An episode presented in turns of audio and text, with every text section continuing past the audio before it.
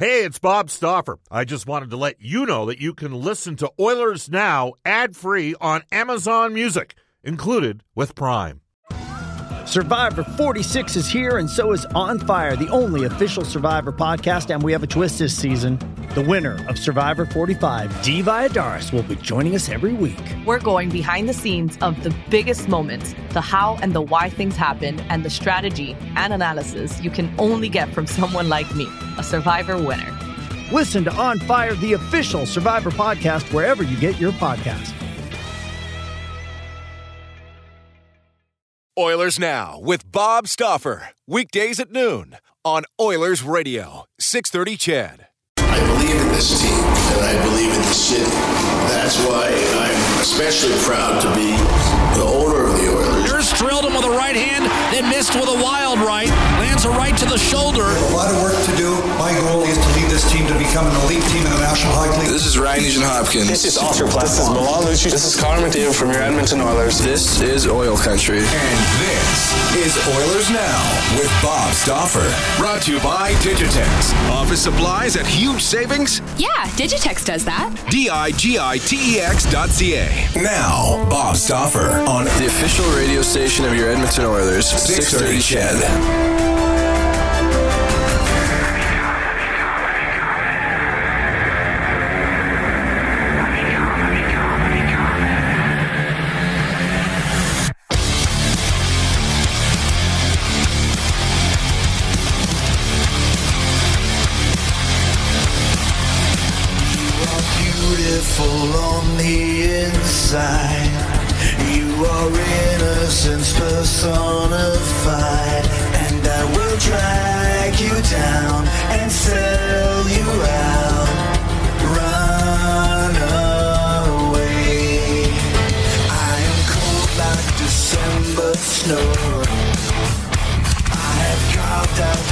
Soul made of stone, and I will drag you down and sell you out.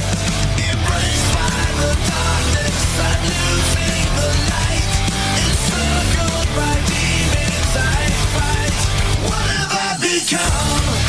Now that I've betrayed everyone I've ever loved, I them all. Gotta be awake now, right? That, is that Chris Jericho on the vocals there? I, apologize if I startled you awake, but that's a wicked lick. Fozzy, Judas to open up Oilers now. It's the Monday edition, and uh, guess what?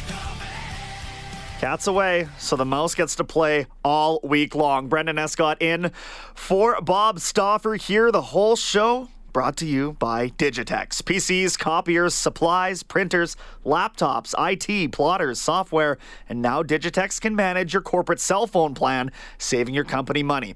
All your devices managed at digitex.ca. Yeah, you heard that right. You're stuck with me for an entire week. I guess Bob's off on his annual uh, trip to Disneyland with the family, so I'm sure the, the big guy will have his spies listening to me all week long. But uh, plenty plenty to talk about. Only a couple series left, obviously, at the National Hockey League level, but uh, that doesn't mean there's not other stuff going on elsewhere. We got hockey on the national stage to talk about. We've got the world, or not the World Junior A. We've got the National Junior A Championship. We've got the Condors in a uh, man.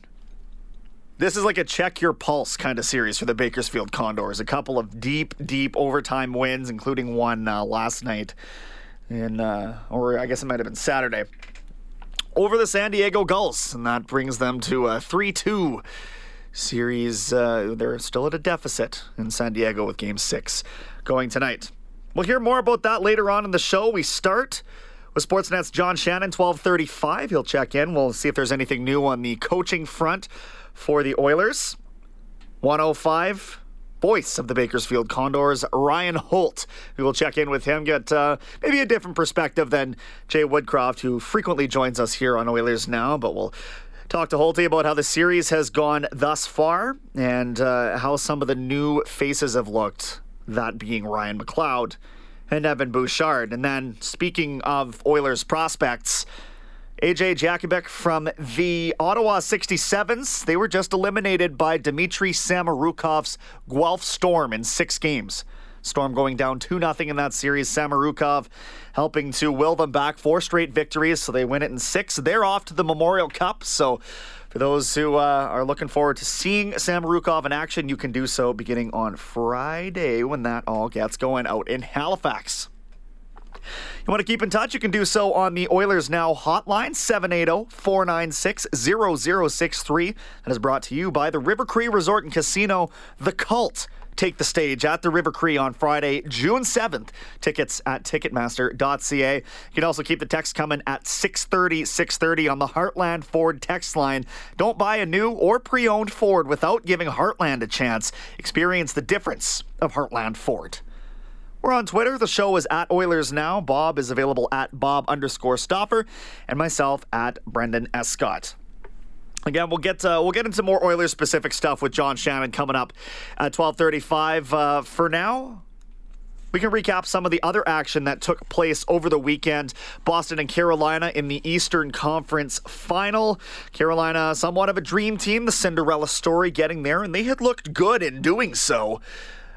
But it's not been the same story against the Bruins. The Bruins beating them in game one, 5 2 in Boston, and then uh, it was 6 0 at one point yesterday in the matinee game. So we'll go into our direct workwear audio vault where safety meets savings in Edmonton, Fort McMurray, or online at directworkwear.com. Here's the call of Danton Heinen's 6 0 goal yesterday over the Hurricanes on the Bruins Radio Network. Four seconds left in the Bergeron penalty. Right of the net, Williams.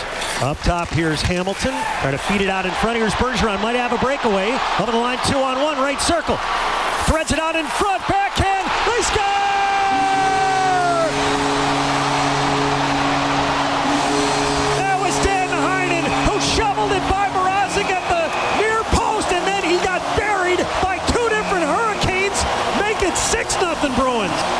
And they would claw back and finish it up six to two, but uh, the luster of Carolina could not overcome the experience of Boston and the depth. of Carolina, you know what? I don't want to discredit what Boston's done. Carolina has absolutely not looked good, but you know when you've got Matt Grzelcyk and Sean Kuraly and stuff scoring goals for Boston, you got to find a way to shut down uh, that whole roster. That shouldn't be as hard to do as Carolina has made it look. Now on Saturday. The San Jose Sharks making a statement in the opening game, knocking off St. Louis. They also hung six goals up. Here's the final call on the Sharks radio network. Final 15 seconds to go. Fans are on their feet at SAP Center as the Sharks, a commanding performance tonight against the St. Louis Blues. Burns walking back behind his own net, and the crowd roars as the clock winds down to zero. The horn sounds, and that is it. San Jose 6, St. Louis 3. Sharks coming off the bench to congratulate Martin Jones as the men in teal take the first game of the Western Conference final convincingly. 6 to 3 the final score. Go to text at 630, 630. Uh, Brendan, quick question. This is out of Edmonton. Do you think San Jose will sweep the Blues? Planning a last minute trip to San Jose to uh, see game five on Sunday, but if there's no game, it's tempting not to go. I absolutely do not think that San Jose will sweep St. Louis. St. Louis was the favorite coming in to this series. They are they're a good team. There's absolutely no denying it. And their defense did not help out Jordan Binnington whatsoever. Uh, they had to put Robert Bortuzzo in the lineup as uh, Gunnarsson was hurt. And uh, I think, you know what, you lose a, a, bit of a step out there when you've got Bortuzzo, Edmundson. Edmundson, Joel Edmundson, by his own admission, was not uh, particularly strong. He did get a goal in that game, but uh, overall, yeah, you look at and you think there's two teams, at least with initial impressions, that have dominated I can see Boston sweeping Carolina, but I cannot see San Jose sweeping St. Louis. I think St. Louis has too much depth. Uh, you know what? We're gonna pull. Uh, we're gonna pull a bit of a change up here because we do have Doug waiting on uh, line number one here on the River Cree Resort Casino hotline. So why not bring Doug in right away? Doug, uh, you got some thoughts on Todd Nelson? Is that correct? Well, um, yes, I do. I'm just curious, like the coaching thing. Nobody knows for sure, but what do you think his chances are? I think they're, uh, you know what? It seems to me like he's the front runner, and that's based on popular opinion. And we, we will check in on this with John Shannon, certainly. But one encouraging thing to me, Doug, is that Todd Nelson, as far as I know, is not interviewing in the other two spots that are looking for a head coach, that being Buffalo and Ottawa. Ottawa has interviewed six guys already for that position. Not one of them has been Todd Nelson. So, um, right on. Yeah, so you're looking at this, and thanks for the call, Doug. I appreciate it. And uh, one more question. Sure. Um, in regards to scouting, with with the internet and, and just people all over the world have got eyes, they can send messages. Do you think uh, your scouting staff is is as important as they used to be? You know, like when they say we need better scouts. I mean, obviously, you want people who can spot talent, but uh, so you're saying with the information being more widely available to people who aren't scouts, is scouting Yeah. as important? Okay, yeah, uh, yeah we'll uh, we'll move on here, Doug, and I will touch on that. Uh, thank you for the call. Um, yeah, that's an interesting one. I, I- you got to have the mind that knows how to utilize the data first and foremost. So yeah, I do think that there is still obviously a very high importance placed on professional scouting. Um, I think it helps them do their job better, in my opinion, rather than helping other people fill that role. You look at the teams that have such deep rosters, they accomplish that by nailing these picks in rounds four and rounds five, and and you don't just get to that point because the information is more widely available. So, uh, to answer Doug's question, uh, it it helps, but it helps the guys that were already going to get that job done, whether it was this era, next era, what have you. But it is an interesting one. Uh, out of Vegreville, a text comes in. Brendan, do you think that Holland could pull off a trade of the eighth overall pick, Bear and Puljujarvi, for the second overall pick so the Oilers could draft Kaapo Kakko? Man, I don't know if the way that Kakko's playing right now, if he's not the number one pick. We should find out uh, what John Shannon thinks on that front as well. But you know what? And he has the advantage over Jack Hughes in the sense that he has played against men all year over in Finland, but Kaapo Kakko might be the number one overall pick at this pace. That's not a foregone conclusion. Jack Hughes is still an incredibly talented player, but you can see the difference in those two and how the first couple of games have gone. As far as Holland pulling off a trade of that magnitude, I don't know that you want to give up that kind of capital. Not in your first year, anyway. What he needs to see for himself what they have in Jesse and the way that I think he's going to approach this. Ethan Bear, he's a heck of a hockey player. They do have quite a bit more defensive depth now than I think they did last year. Absolutely, and especially with the breakout of Samorukov, for example. I don't know that they want to pull off a, a move like that, and I, honestly, I'm not even sure if that's enough. If you have the chance at a at a talent like Kaapo Kakko to have the reclamation project right now of Puljujarvi. 1217 here in Edmonton. We can step aside here on Oilers Now. We'll be back with some more of your texts. Keep them coming. It's Does Monday at the office feel like a storm? Not with Microsoft Copilot. That feeling when Copilot gets everyone up to speed instantly? It's sunny again. When Copilot simplifies complex data so your teams can act, that sun's shining on a beach. And when Copilot uncovers hidden insights, you're on that beach with your people and you find buried treasure. That's Microsoft Copilot. Learn more at Microsoft.com/slash AI for all. This episode is brought to you by Hyperice, the leader in advanced warm up and recovery technology.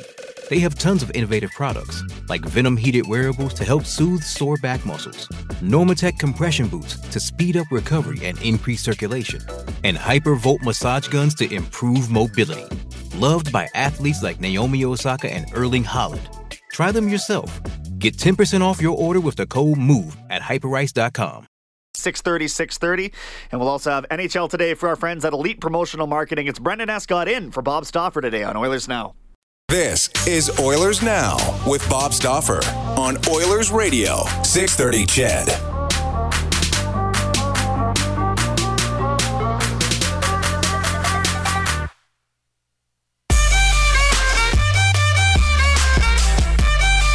Brendan in for Bob Stauffer today. Bob's gone all week, so we'll have some fun. Text coming in 630 630 on the Heartland Ford text line. Interesting one here asking what is Todd Nelson's coaching record since he left Edmonton? Well, he left Edmonton and he went down to the AHL in Detroit system. Remember, hired by Ken Holland to coach the Grand Rapids Griffins, and he does not have a losing season there. While he was coaching the Griffins, of course, spending this uh, most recent season as an assistant on the Dallas Stars bench. But uh, he did win a Calder Cup in 2016 17. So it just seems like a good marriage in that regard based on what uh, not only the insiders and but uh, track record have indicated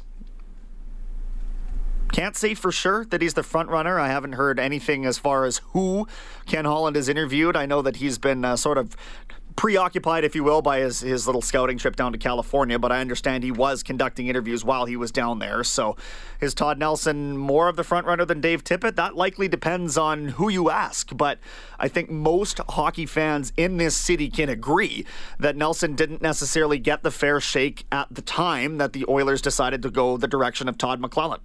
And you can't blame Chiarelli for going with somebody like Todd McLellan and the, the record that he had in his time with San Jose.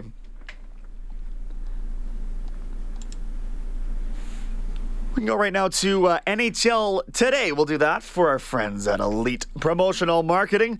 More than just sportswear, uh, the Western Conference Final is resuming in the NHL with uh, Game 2 in San Jose between the Blues and Sharks tonight. You can catch that one on 6.30, CHED, right here, 7 o'clock puck drop. So we'll have an abbreviated version of Inside Sports with Reid Wilkins from 6 to 7, and then we'll pick that game up at 7 o'clock. Sabres D-man Lawrence Pilut will miss 5 to 6 months after shoulder surgery. He had 6 points in 33 games in his rookie season last year. He is a native of Sweden. Colorado, excuse me, the Chicago Blackhawks signing Slater Koekkoek to a one year deal. The Kings signing 2012 fourth rounder Nikolai Prohorkin to a entry level contract after his point per game season for SKA St. Petersburg in the KHL. The Senators got permission over the weekend to interview Stars assistant coach Rick Bowness. According to Bob McKenzie, Bowness, the sixth candidate they've interviewed, none of them including Todd Nelson, as I mentioned, or Dave Tippett. Team Canada rebounding from an opening game loss to Finland at the World Hockey Championship with an 8 0 rout of Great Britain. They are uh, playing Slovakia, actually, I believe, taken to the ice uh, right now. And then they get three days off before a Thursday game against France. Today's action saw the USA beat Finland 3 2 in overtime. Dylan Larkin picking up the game winner. Cannot say enough about how good Kaapo Kakko has looked. I think he's really cementing his status heading into this draft. I promise you that. Bakersfield Condor is staying alive in an elimination game five on Saturday nights, pulling out the 2 uh, 1 double overtime victory. Here's Ryan Holt with the call. Face off one by the Condors. Jones, top, other point, Benson to the slot, a shot to score! Josh double overtime.